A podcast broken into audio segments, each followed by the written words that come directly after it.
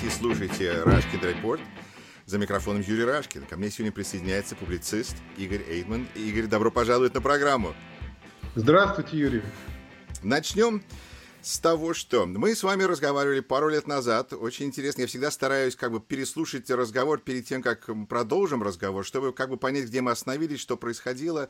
И мне, с одной стороны, очень понравился и нравится ваш оптимизм, а с другой стороны, я не уверен, что он обязательно обоснован. Поэтому хотелось бы как-то э, подтвердить. Например, э, когда мы в прошлый раз говорили, вы говорили про Украину, и вы считали, что там все будет хорошо, но кто мог предсказать, что э, произойдет э, Трамп, Зеленский, Путин, вся эта э, цепочка, и что Трамп будет давить на Зеленского э, практически в ожидании взятки.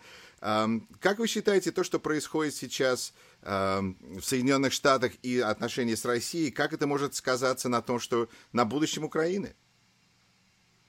Ну, я, во-первых, хочу сказать, что я продолжаю оставаться оптимизмом. Знаете, я вот такой исторический оптимист. Такое было в свое время популярное определение. То есть исторический оптимист в каком смысле? Что на коротких трендах может всякое, конечно, случиться, но, например, в том же светлом будущем Украины я не сомневаюсь до сих пор, потому что как бы с неизбеж... прогресс, в общем, вещь неизбежная, просто он идет не всегда быстро, не всегда линейно, чаще всего не линейно, с различными флуктуациями. И несмотря на все эти флуктуации, конечно, рано или поздно кривая выведет, выведет к хорошему, к демократической, нормальной, эффективной европейской стране. Я не сомневаюсь, что Украина такой будет.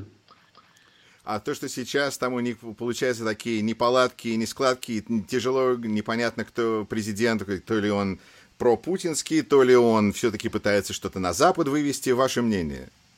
Знаете, во-первых, я сразу говорю, да, я вообще россиянин, то есть э, я же родился в России, жил всю жизнь в России, потом вот я переехал в Германию. На Украине я был только, я помню, в качестве туриста и с бабушкой мы ездили к родственникам киевским, когда я был ребенком. Так что я не, не могу назвать себя человеком погруженным в украинский контекст. Я Но, видимо, может быть, в этом тоже есть плюс. Вы не погружены именно в этот контекст, а вы смотрите снаружи. Ну да, если, как поэт сказал, лица, лицом к лицу лица не увидать, большое видится на расстоянии. Ну и разве это только так, так я попробую, значит, на расстоянии, да, сказать. Ну что я вижу на расстоянии, да? Я пока я слежу внимательно за тем, что делает Зеленский. Я не являюсь его фанатом, поклонником. Э, и более того, мой, большинство моих друзей украинских, которые как раз погружены в контекст, которые живут на Украине или с Украины, вот приехали здесь в Германии, они критически очень к нему относятся. Критически относятся, и большинство из них, кстати, поддерживало в той или иной степени Порошенко. Вот, это правда. Ну, большинство украинцев, которых я знаю которые как бы со мной общаются, включая, не знаю, учительницу музыки моей дочери. Ну, то есть, э, как бы весь вот мой украинский круг общения. Тем не менее, вот э, общаясь с ними, да, я все-таки не нахожу вот таких радикальных причин говорить о том, что Зеленский, значит, все сольет, знаете, ну, как в советском фильме, да, гипс снимает, клиент уезжает, все пропало, шеф. Вот я не, не, не, пока такого не вижу. Я, конечно, определенная опасность есть, да, безусловно, я понимаю опасения моих украинских друзей, но пока, мне кажется, делать такие выводы рано. Мне кажется, что действительно опасно скорее, да, его неопытность и искреннее непонимание, это уже очевидно, того, с кем он имеет дело в лице российского руководства. То есть, конечно, это действительно большая угроза и опасность, но я не думаю, что он сознательно будет кого-то куда-то чего-то сливать. Я думаю, что как раз он искренне хочет стать хорошим президентом для Украины и честным президентом для Украины. Безусловно, там ощущается влияние олигархов, и кто, прежде всего Коломойского, вот, оно, конечно, ощущается, да, но я думаю, что это тоже временное явление. Он без года недели еще президент. Даже тот же Путин, он тоже не сразу кинул Березовского и многих других людей, которых э, из олигархата, которые ему помогли прийти к власти. Так что я думаю, что это, кстати, почти неизбежно, потому что любой президент, любой политик, он, как, он начинает постепенно чувствовать э, стремится, вернее, к самостоятельности, и люди, которым он обязан за что-то, скорее его тяготят, чем, наоборот, он старается ему всячески, значит, потворствовать. Поэтому, когда мне говорят, что вот Зеленский марионетка этого, господи, Коломойского, я, конечно, не верю в это, потому что все-таки сейчас Зеленский президент, и он чем дальше, тем больше он войдет в эту роль. А Коломойский один из олигархов. Безусловно, он не будет плясать под его дудку, по крайней мере, во временной перспективе. И тем более он не, не будет плясать, я думаю, сознательно, по крайней мере, под дудку Путина. Другой вопрос, что он, судя по всему, немного не понимает, да, что Путину вообще договариваться невозможно. Что Путин это просто знакомый мне типаж – российский типаж криминального кидалы, который ведет именно так э, в, на мировой арене. Я все 90-е, ну и нулевые тоже жил в России и, собственно, жил сначала в Нижнем, потом в Москве и, что называется, в разных средах был, да, как тоже поэт тоже говорил, с кем я только не обедал, да. Вот, ну, то есть, э, видел разных людей, и типаж мне вот путинский совершенно знаком. Я таких людей просто старался обходить за версту. Особенно их много действительно из или бандиты, или бывшие правоохранители в бизнесе. Они, кстати, ментально очень похожи, потому что совершенно э, жесткие кидалы, абсолютно ни о чем с ними договариваться нельзя и так далее. Мне кажется, что Зеленский пока этого до конца не понимает. Проблема в том, что Зеленский хочет мира, но Э, мир с Путиным невозможен априори. Потому что, во-первых, да, с ним договариваться не о чем, как я сказал, он кидала. А с другой стороны, он еще не просто кидала, а у него еще есть, он и немного, скажем так, уже с поехавшей крышей кидал. У него есть, э, такие, кстати, тоже бывает среди российских, э, ну не только российских, криминальных бизнесменов, люди, люди да, я тоже встречал таких со Но это, это не связано просто с тем, что у него такое замечательное чувство безнаказанности, потому что он сидит там уже 20 лет, что делает, то и хочет. Да, да, нет, конечно, это тоже с этим связано, но ментально, я думаю, он формировался в 90-е в бандитском Петербурге, варился среди мафии, самой настоящей мафии, бандитов, всех этих там, всех этих, э, значит, Петровых там, Э, и так далее, там Тамбовская группировка и прочее, прочее.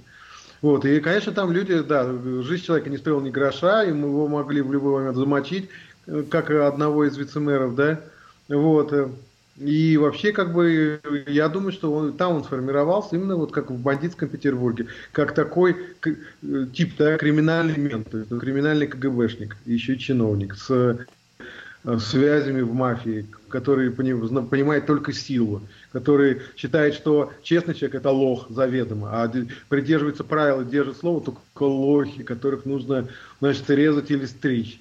То есть э, абсолютно. Это, я думаю, в этом дело. Ну, еще, конечно, его безнаказанность 20-летняя добавила это всего, и еще к тому же прибавила его э, несколько неадекватность. Да? И у него есть сверхидеи, как я уже говорил.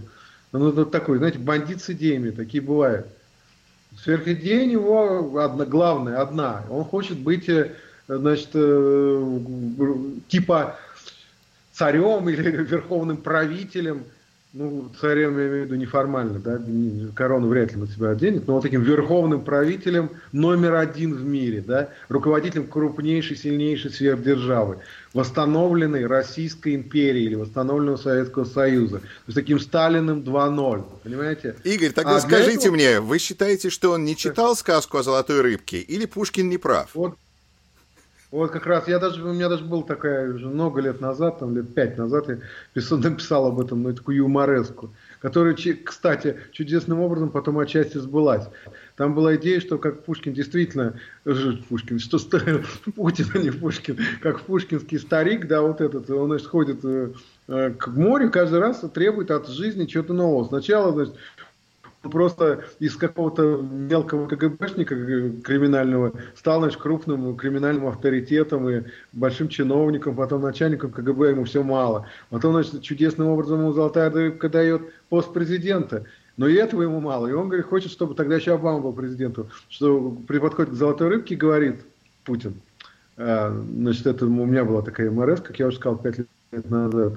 Значит, типа не хочу я быть больше российским президентом, а хочу я быть правителем мира, и чтобы черный негр Обама был у меня на посылках. Вот так вот. И парадокс заключается в том, что, я бы сказал, трагический парадокс, что это, как мне казалось, совершенно, ну, такая немножко ю, ю, такая ерническая Вы думали, вы шутили? юмореска. Да, юморническая юмореска, она почти сбылась, но только не в отношении Обамы, а в отношении следующего президента Трампа. То есть, в отличие от пушкинского старика, его старухи, золотая рыбка не послала пока Путина к разбитому питерскому унитазу, там, или, не знаю, его хрущев или к чему-то в этом роде не вернула, а дала да, фактически пока, по крайней мере, даже его самые фантастические планы, они как-то в какой-то степени реализуются. По крайней мере, Трамп ну, временами, временами ведет себя так, как будто он действительно у Путина на посылка. Безусловно. Но возвращаясь к, к Зеленскому, все-таки с него начали, я все-таки закончу, да, и вот, и, и, значит, и Зеленский, да, думает с ним договориться с Путиным. Но вот это, как я уже сказал, Путин кидал, плюс сверхидея величия.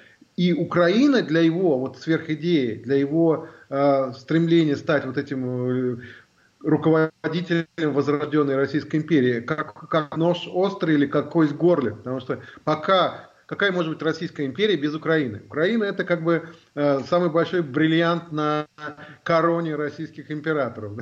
Это крупнейшая республика Советского Союза, это важнейший элемент э, бывшей Российской империи. Поэтому, конечно, Путин, это для него идея фикса, он думает, что если он покорит э, Украину, сделает ее своим сателлитом, то как бы его э, вот эта сверхидея частично, по крайней мере, сбудется.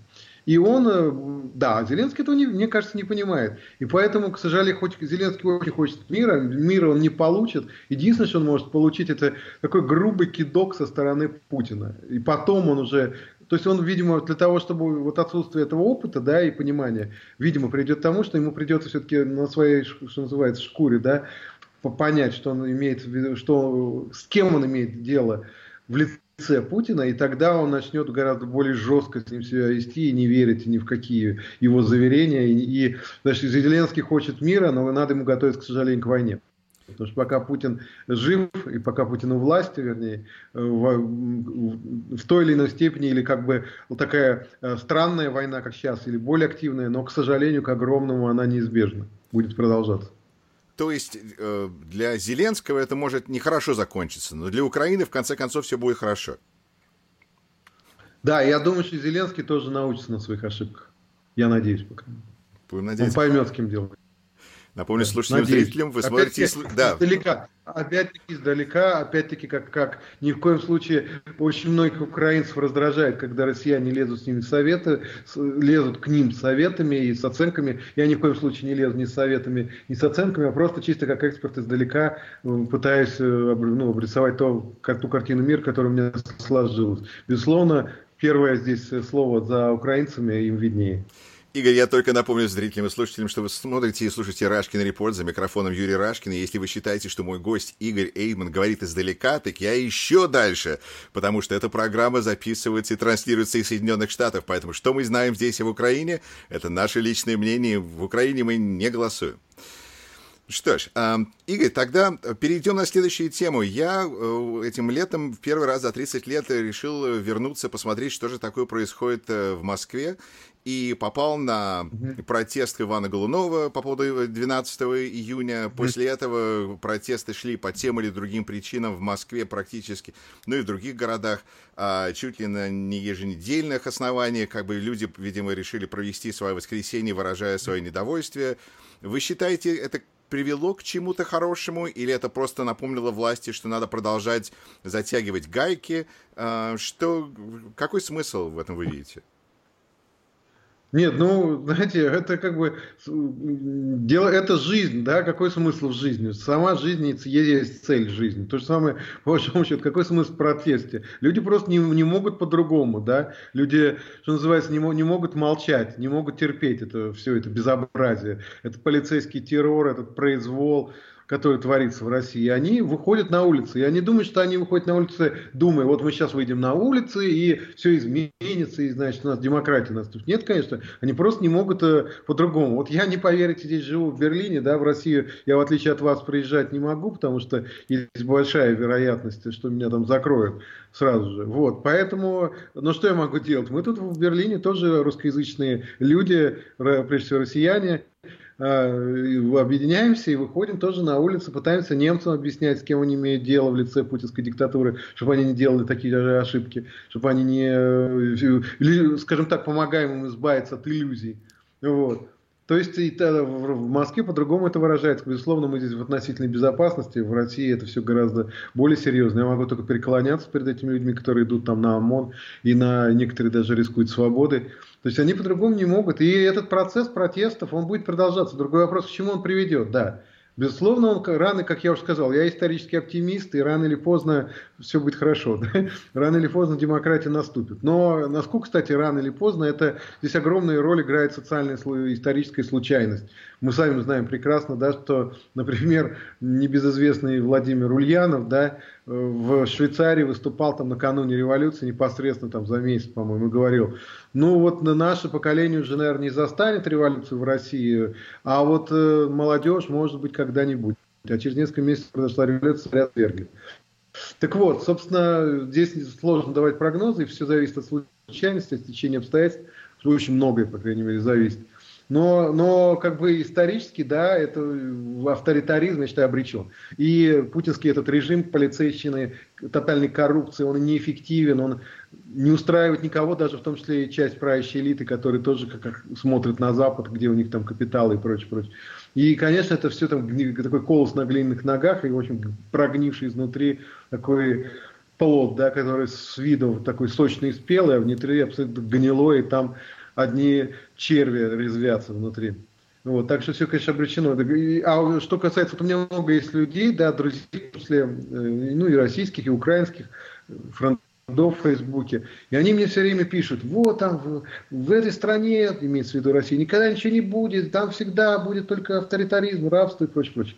В семнадцатом году надеялись, там, в девяносто первом году надеялись.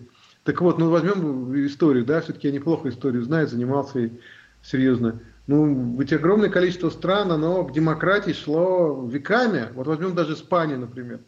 Там как бы попытки э, значит, свержения монархии и создания демократической системы, они повторялись, начиная с конца XVIII века и заканчивая э, как бы смерти Франко и демократизацией, то есть 70-ми годами 20 века. То есть без малого 200 лет. То есть Россия, в России, если считать 17 чуть, чуть больше ста лет идет такой процесс, скажем так, неудачный процесс перехода к демократии, который при заявляется решимость перейти к демократии, а в результате все скатывается опять в авторитаризм. Так что трудно сказать когда, но все будет хорошо. Демократия неизбежна. Хорошо, но, Игорь, вы как-то мыслите какими-то чуть ли не геологическими тут э, параметрами, потому что сколько это займет, непонятно. Если бы вы сейчас жили в Москве и думали такие мысли о том, что все изменится к лучшему в какой-то момент, вы бы строили свою жизнь, как будто оно изменится при вашей жизни, или вы бы строили вашу жизнь, как будто надо уехать и строить где-то свою жизнь? Нет, это немножко другое, понимаете. Э, дело в том, что э, есть такой значит, принцип стойков, да, который очень известен уже стал расхожей фразой. Делай, что должно, и будь, что будет. То есть вопрос даже не в том немножко, что мне как бы удобнее, да. Конечно, удобнее э, уехать из страны и забыть про это и социализироваться в новой какой-то стране. Потому что неизвестно, когда все будет в этой стране, все будет как бы нормально, и она страна повернется по-человечески, гуманным, демократическим и, значит, таким процветающий станет, повернется к людям и прочее. Вот. Но есть некий вопрос долго, да, я, я не знаю, как мои дети, да, которые здесь живут и растут в Германии последние годы, но я воспринимаю своей страной Россию. И э, я здесь, в общем-то, вынуждена, и я считаю, что, например, мой долг – точки зрения, неважно, выгодно это мне или нет, скорее невыгодно, конечно, заниматься именно российской проблематикой. И здесь я могу быть, как мне кажется, я могу быть полезной. Э, реакции на мои э, работы, на мои книги, на мои статьи, на мои блоги, на мои значит, выступления, они, мне эти постоянные позитивные реакции, они мне на мою деятельность в качестве председателя форума, форума Русской Шпрахи Герой Европеер здесь, в Германии, они мне говорят о том, что я очень не зря трачу время и какой-то какой толк, скажем, от моих действий есть.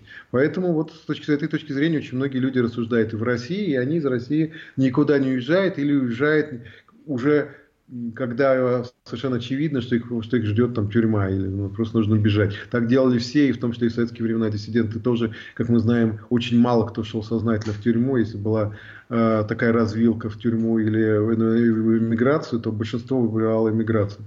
Я не помню, наверное, вот Анатолий Тихонович Марченко разве что в такой ситуации выбрал тюрьму. Вот. Игорь, э, раз вы уже упомянули ваш форум, расскажите о деятельности э, диаспоры и вашей политической деятельности в Германии. Вы говорите, что вы пытаетесь предупредить окружающих немцев, что не надо иметь иллюзий по поводу Путина. С каким результатом, вы думаете, это продвигается работа? Ну, знаете, мы, мы не, не фиксируем так, знаете, в этом в дневнике так. Сегодня убедил одного немца. Мы не, знаете, это так, мы не свидетели Иеговы, в общем, которые И не мормоны, окей. Okay. Да, и знаете, только это было очень прикольно, да, мы как свидетели Иеговы стояли бы в метро, приставали к людям, говорили, только не узнаете, там Бог есть, а предположим, а знаете, Путин палач, или Путин там вор, они в от нас немцы так с испугом бежали. Да, нет, а ну, как, как же это надо делать эффективно тогда?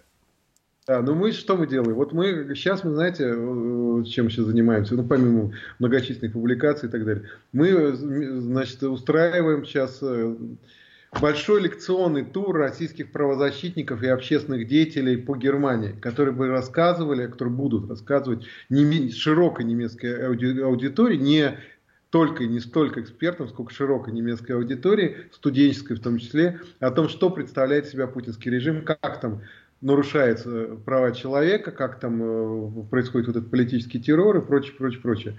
Вот начинается этот тур э, ну, в Штутгарте, первые лекции 30-го, у меня все это есть в интернете, я это рекламировал в своем блоге, есть, собственно, э, отдельные, как, отдельные странички всех мероприятий. Потом будет Штутгарт, Кёльн, Лейпциг, в Берлине будет и лекции, и большая конференция – мы пытаемся, да, раскрыть глаза немцам, особенно молодежи, потому что молодежь, она наиболее, во-первых, она как бы ничего не знает, и она наиболее заинтересована в получении вот информации, что называется, из первых уст. Ему уже как бы все надоело, все эти манипуляции в телевизионные, манипуляции в интернете, они хотят услышать от людей из России. И вот надо да, поблагодарить наших партнеров в России, в том числе из мемориала московского, что они вот готовы этим заниматься, приезжать сюда и рассказывать немцам о том, что происходит у них в стране.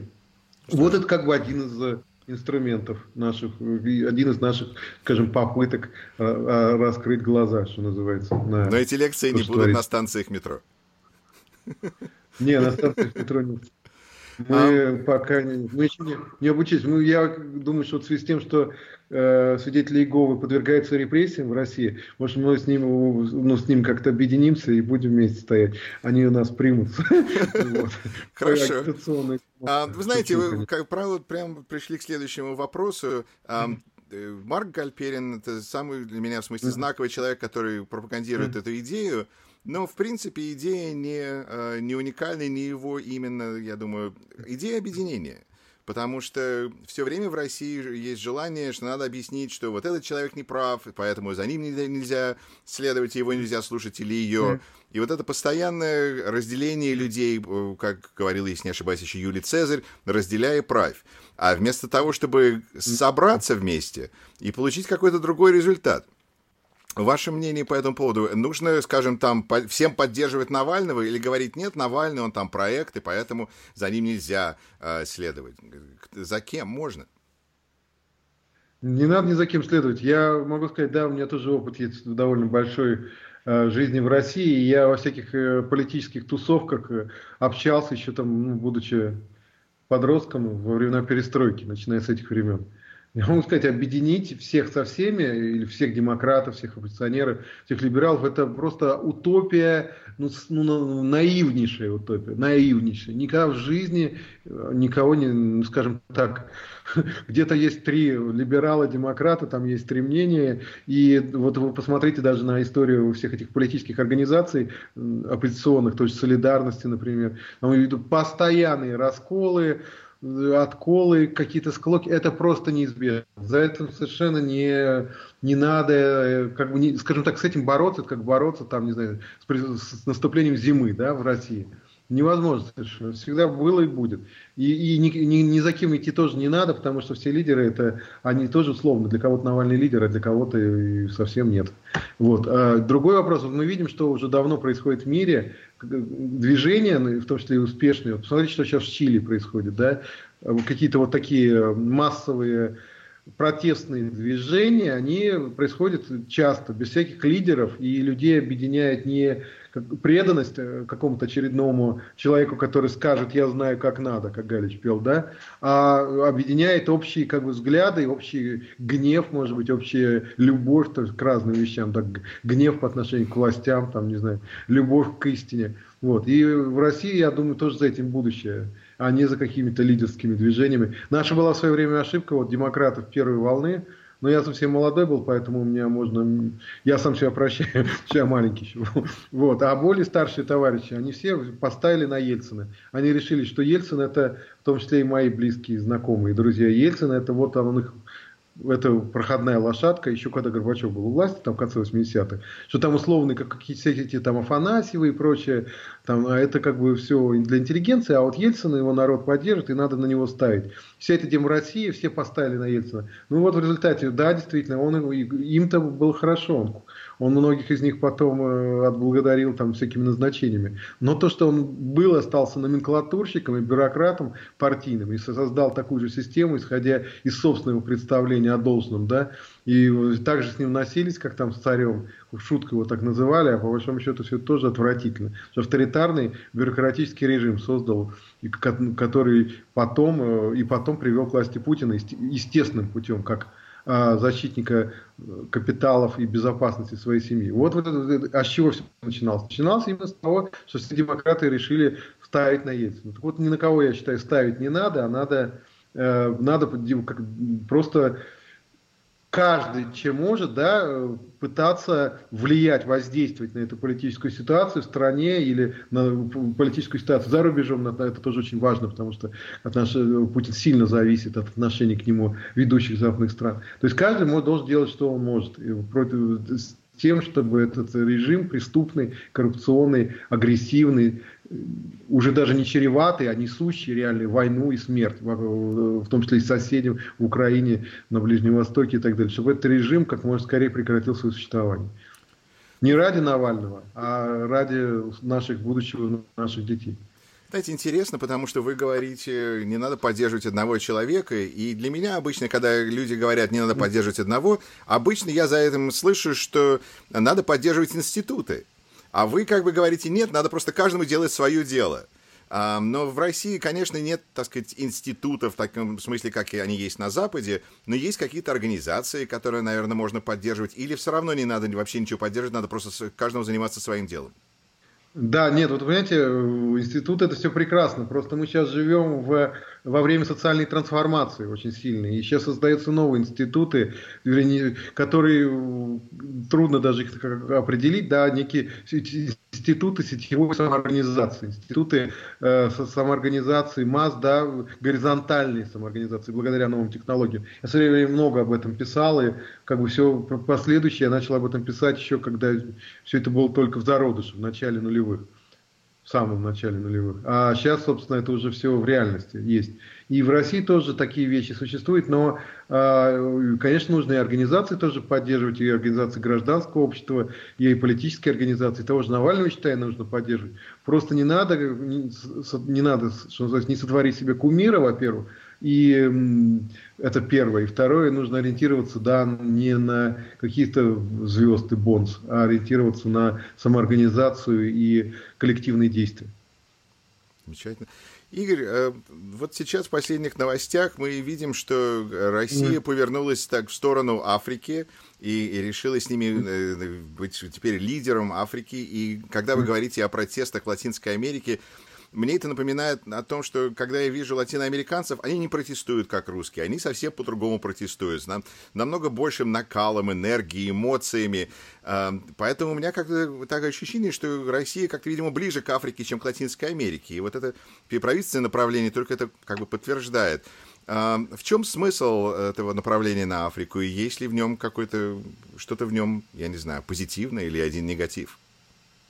Нет, ну, знаете, смысл, мне кажется, тривиальный. Да, у нас же в России абсолютно автократический, авторитарный режим, и автократ э, Путин, да, он фактически определяет, ну, в очень значительной степени определяет политику, в том числе и внешнюю.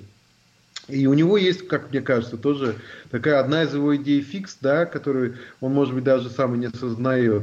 Это мы все ностальгируем да, по юности, по временам нашей юности. Вот он, у него юность пришлась на 70-е. Это был такой расцвет Брежневского СССР. И вот он по нему ностальгирует и, видимо, хочет как-то это восстановить. Все, потому что мы же помним прекрасно 70-й год. Ну и вы, может, не помните, а я в школе учился там в конце 70-х, я помню. И, собственно, это же было «Свобода Африки», как Галич пел, да? Первый пункт «Свобода Африки», а уже про меня в части разное. То есть это первый пункт всех собраний «Свобода Африки» и прочее. Это почему было? Было потому, что Советский Союз создавал э, систему стран-сателлитов. Для чего это ему нужно было, сам Бог знает или не знает. Просто потому что это, функциональности никакой в этом не было. Это были какие-то геополитические или даже идеологические, скорее, не геополитические амбиции, которые брежневское руководство, не, не осознавая и не понимая их, унаследовало от со времен еще там Ленина, да, со времен мечты о мировой, мировой революции. революции. Mm. Да, вот они как-то это все унаследовали, и как веру, да, люди же у нас, ну, верят в то, что верят их родители, часто очень, не задумываясь. Ну, предположим, родители православные, они православные.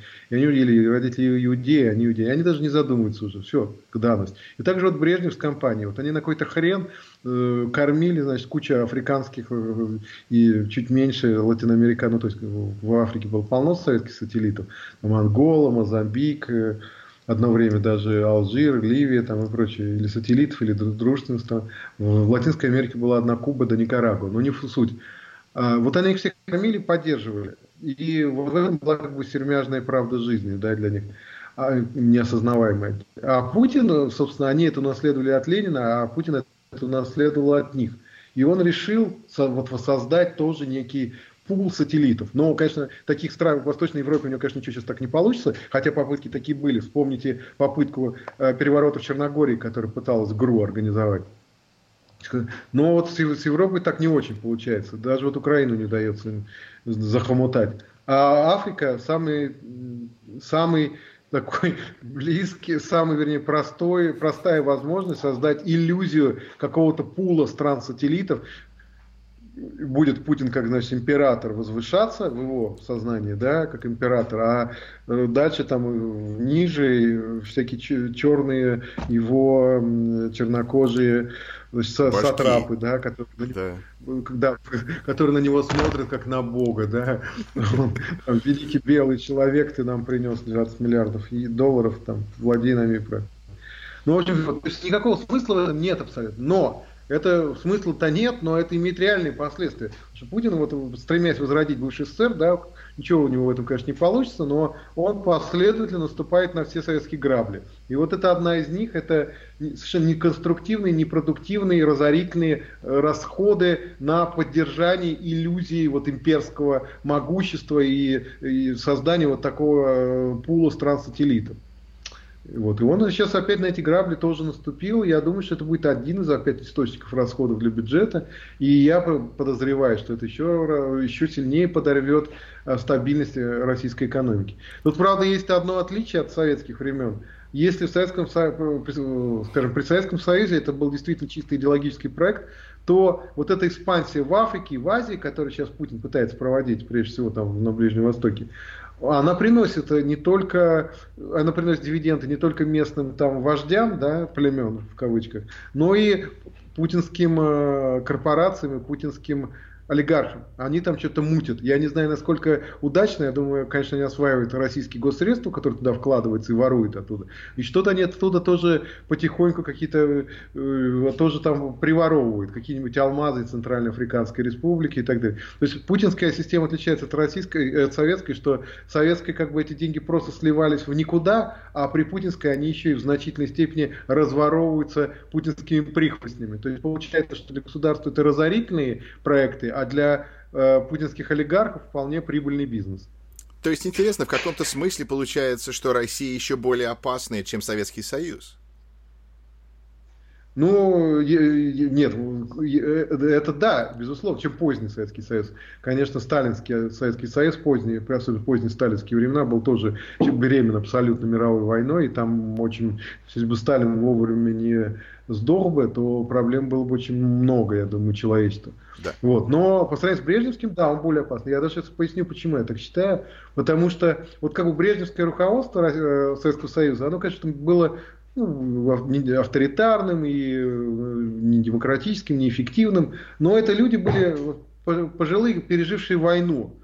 И Брежнев искренне не хотел и боялся повторения войны. И это было видно. Поэтому я застал еще брежневскую пропаганду. Тогда не было этого месседжа, можем повторить. А был месседж ни в коем случае никогда больше не допустить этого. Вот этого залихватской, это, это лихости, что у нас есть ракеты, мы всех там сделаем, такого не было. Такого не было. Там было такое, что мы там типа в глухой обороне. Хотя это, конечно, было ложь, и при этом, как я уже говорил, происходили всякие э, похожие на путинским в третьем мире наступательные экспансионистские операции, наиболее известные, которая была афганская война. Но большой войны все-таки они боялись, и вот этой залихватской лихости в отношении войны у них не было, которая есть сейчас у Путина и его компании, которые, значит, с придыханием смотрят на эти ракеты и ведут себя так, как будто бы абсолютно уверены, что они могут победить весь мир. То есть, ура, наши лодки, подводные лодки могут уничтожить мир. Ура! Все в восторге. Тут буквально э, так вот происходит да, даже на официальных э, мероприятиях э, российских властей, которые мы видим. Но вы знаете, когда видеть, они не против завалить мир трупами, и они чувствуют себя полностью безнаказанными,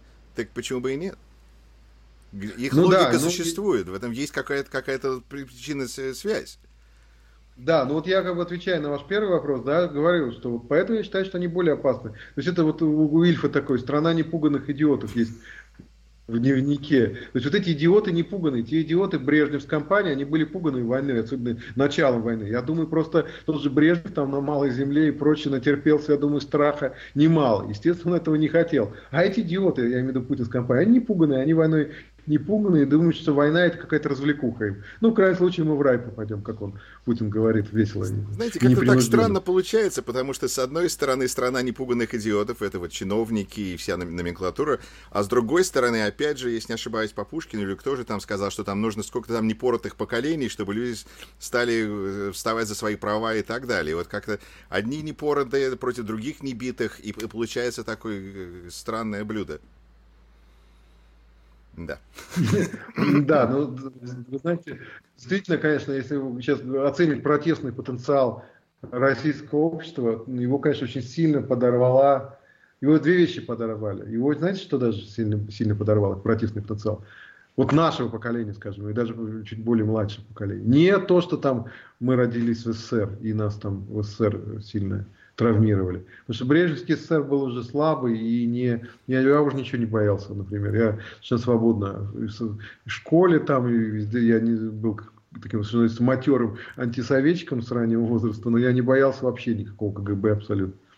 Ну вот, нас, знаете, что сильно вот протестный потенциал поколения, э, там, условно, людей, которым сейчас от, 40, э, от там, 40 э, или даже от 35 подорвала э, жуткое совершенно разочарование, э, разочарование и разочарование перестройкой, вернее, даже не перестройкой, а последствиями того, той перестройки, той, той революции, скорее, которая происходила в конце 80-х, начале 90-х годов. То есть из нас это, то есть тогда же мы все чувствовали, да, и были уверены в этом, и ощущался этот воздух свободы, и мы думали, что вот уже все, еще одно движение, и мы, значит, из этой, из этой тюрьмы народов, да, который был СССР, перейдем в такое в нормальное, цивилизованное, демократическое государство, будет свобода, возможности для творческого самовыражения, для любых как бы, политических и общественных инициатив и прочее, прочее. И вместо этого мы получили, получили совершенно бандитский режим, который с 90-х годов нами правит. Вот. А, а те люди, которых мы считали своими лидерами, вот к, к вопросу о лидерах, они, конечно, естественно, все в основном э, став, приспособились и, э, скажем так, в эту номенклатуру, то есть номенклатура сохранилась, никуда не делась, а, а наши лидеры, которых мы считали своими лидерами, туда интегрировались в эту номенклатуру на какое-то время, а некоторые до сих пор там сидят. Вот, значит, то есть э, вот это разочарование глубочайшее, оно подорвало веру в то, что вообще что-то можно изменить. И как раз э, почему я, сейчас выходит молодежь, чаще на улице, и молодежь становится э, основной протестной силой. Вот и на нее вся надежда. Потому что она этого опыта, да, негативного, опыта разочарования не переживала. И, надеюсь, не переживет. Не буду говорить, что ей еще он предстоит. Нет, надеюсь, что в этот раз все будет хорошо, в отличие от прошлого. Вот. Поэтому, как бы, да, действительно, вот это, э, да, и это, особенно это было чувствовалось вот в нулевые, в 90-е годы, какой-то, э, скажем так, у людей уже опускались руки, они уже, они просто старались выживать и все. А сейчас уже появляется новое поколение, не пережившее этого разочарования и, и за ним будущее. Я думаю, оно изменит страну. Надеюсь, по крайней мере, на это. Что ж, Игорь, тогда в заключение последний вопрос. Над чем вы сейчас работаете, что, что пишете, что людям знать, что, что, какую книжку можно купить и так далее? Знаете, у меня есть, скажем так, я уже даже написал э, книжку, э, но она еще не в таком варианте, в котором можно сразу давать в типографию, но она в, в том варианте, в котором можно же ее, ее значит, давать издательству для того, чтобы заключить договор и дальше Да, и нет, и чтобы, и, и чтобы сам автор уже ее доделал, исходя из договоренности с издательством. Это как книжка о том, как вы могли догадаться, о чем я пишу статьи многие в последнее время. Это книжка о гибридной войне. Потому что вот помимо как бы, ситуации внутри страны, внутри России, очень важна ситуация на фронтах гибридной войны, которую ведет Путин. И мне кажется, что судьба демократии в России и будущее России определяется не только и не столько, может быть, даже внутри страны, по крайней мере, не только, но и на вот этих фронтах этой гибридной войны. Потому что получив э, скажем, жесткий отпор в ней от, э, прежде всего, западных демократических стран, Путин не сможет, я думаю, нормально, эффективно управлять внутри страны. Если бы, если бы он получил этот жесткий отпор, то у него не было бы экономических ресурсов для дальнейшей экспансии, для, для продолжения э, своей вот этой авторитарной диктатуры а, с одной стороны. А с другой стороны, если у него событие будет развиваться благоприятно для путинского режима в этой гибридной войне, он сможет манипулировать западными странами в своих интересах, что он уже делает, и это мы видим в тех же Штатах, то прочность этого режима резко увеличивается.